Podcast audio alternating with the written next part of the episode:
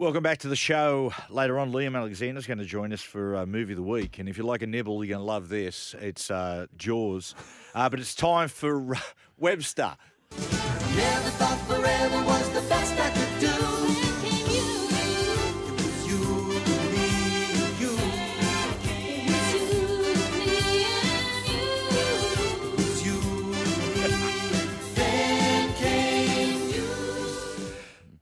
Talking about uh, liking a quick nibble. Uh, now, Webby, the like Wayne Bennett book, nibble, to be uh. The Wolf You Feed. It was released into Civilization. It's had great reviews. Um just a question: Hmm. When you release that book after all the hard work, and you know there's stuff in there that you know I can imagine that you're a little bit nervous about and whatnot. When you release it, how do you feel that next 24 hours? Yeah, pretty nervous. uh, so we've had extracts sort of come out, come out last week, and then over the weekend, um, the Courier Mail's gone to town on it. I think Pete Badel, my good mate up there at the Courier Mail's, had a story every day from the book. Yeah. But there's been I have had no blowback at all, all positive so far. Wow. Yeah, so I've, I'm relieved. Well, I got something to say then. No. Oh, hey! oh, you want to bag my book? Yeah. Oh, We'll- we'll do it. Good luck with it. Yeah, we'll do with Vossi what he did during Origin time to Brandy. Go, okay, we've got them on the, co- uh, we've got them all lined up on the. Uh, now, uh, okay, speak to Brandy. Poor old Brandy. But uh, have you heard from Wayne? Nothing from Wayne.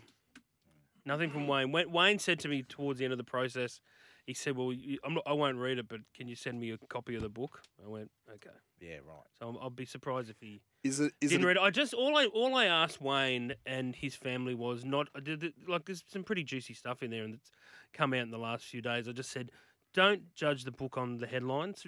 Judge the book from start to finish. Is not hearing from Wayne better than hearing from Wayne? I don't know. I don't. You know him quite well now. I do, I do. I think he'd be. I think he, he loves a bit of a power play. Yeah. so he'd be he'd be wanting me to squirm. But to be honest, and I know this is going to sound a little bit wanky. I didn't write it for one. You know, it's a. It was, I wrote it. I wrote it for the readers and the good people in, in rugby league. I just found him a fascinating uh, I mean- subject, and that's why I, I did it. I mean, when you read the book, when when you finish the last page, I, I found my admiration for Wayne grew. Yeah. Because you realise he's no different than all of us. You know what I mean? Because you get put up on a pedestal. He's a flawed. He's a flawed individual. It's a little bit like uh, remember the Tiger Woods book come out. Mm. The research. When I finished that uh, the Tiger Woods book, which had a lot of controversy and he was upset about, when I finished it, I thought my admiration for Tiger Woods had grown four or five fold. Yeah. Same Yeah. with this book. Yeah, thank you. That's a, he's a complex guy. Most coaches are, but him more than than most. Um, yeah, it's it's been a it's been, it's been a weird few days. I've done I think I've done eighteen interviews, Whoa. radio interviews. What's what's been the the most not feedback but necessarily I guess surprise part that you've people like oh I didn't know this about Wayne or I didn't know that about Wayne. probably just how um, how introverted he is, Mm. just how uncomfortable he is speaking publicly, and how he had to sort of overcome that. Um, and I also think, look, I look, I'm, I'm, all I've heard from people who have read it is that they like it. I haven't really had any sort of, you know, lengthy discussions with with anyone, but. Um, I've heard from enough people who have known him for a long time and dealt with him, particularly journos who've Brisbane journos who have dealt with him through the 70s all the way through to now. They seem to think it's a, a fair and accurate description of him. Um, doing the media rounds is Mm. always interesting. I feel like I, when I used to work in Triple M, and um, like you know, I'll sound sound like a you know a big note myself. We, we never were that radio station, but particularly the FM ones. They get on there like when okay, we've got Andrew Webster coming in, right? Now when he comes in, let's hit him with that new hit. Like there is a thing where they try to put you on the spot. How is that whole experience? Particularly there was a bloke in Melbourne used to be on one of the networks there, and what a turd!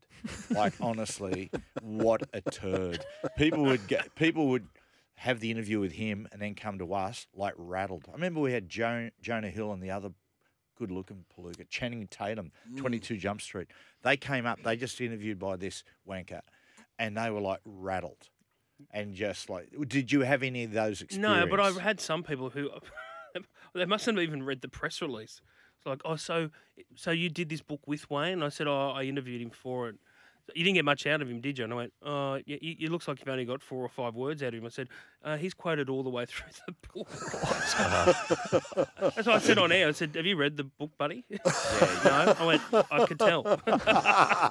Unbelievable. But I've done a lot. I've done. I was at. I was at two. I've been whoring myself all over the place. I was at two GB yesterday morning, triple M the day before that. How was that with The- Had- Hadley? No, with Fordham. Yeah, it's good you didn't go because I mean Hadley's mate, tell you now, mate. He's looking over his shoulder at us.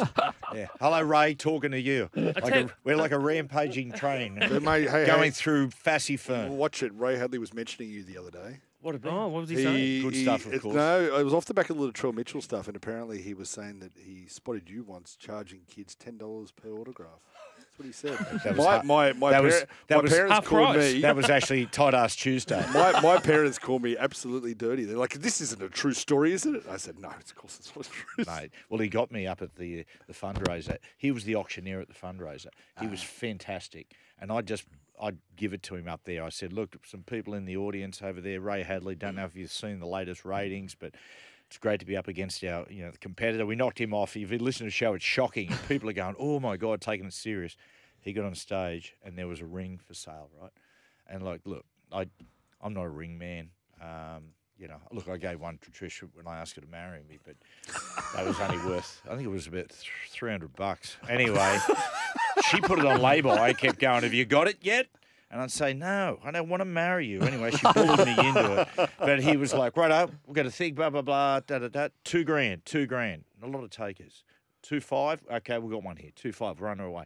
Four thousand dollars to Matthew John, and I'm like going, "Yeah, you're at a charity thing, and I'm doing that." No, no, he goes, going once, twice, sold for four thousand bucks. Not cool, Ray. I love charity dues, but no, God, you know, when you buy a four thousand dollar ring, it's worth five hundred bucks. it was actually, guys, it was an onion ring. Uh, text message through Webby. Absolutely love the book. What's next? Are you ready to throw Ooh. yourself into another project? I don't know. I've got a few ideas. A few ideas. Don't want to give too much away. Phil Gould book. I talked to Gus many times about doing a book, and he was sort of receptive to it, and then not. Mm. Um, and we haven't really spoken for the best part of a year, so it might that might be tricky. But I've, I've, I'd love to. I, Gus would have so many great stories to tell. Yeah. You know, he, he's he's just as complex as as Bennett. So yeah, I don't know. If, Wayne, Wayne would be listening to that going, "Mm, you, you reckon? Gus, what do you do? What about talking about coups, right? uh, You're doing the, the audio book will come out. Have you got Wayne? You've got Wayne to do the audio book. very long. It takes two two years to listen to, to wa- to listen to it. No, he's not. He's not doing it. But there is an audio book. Is there? November 14.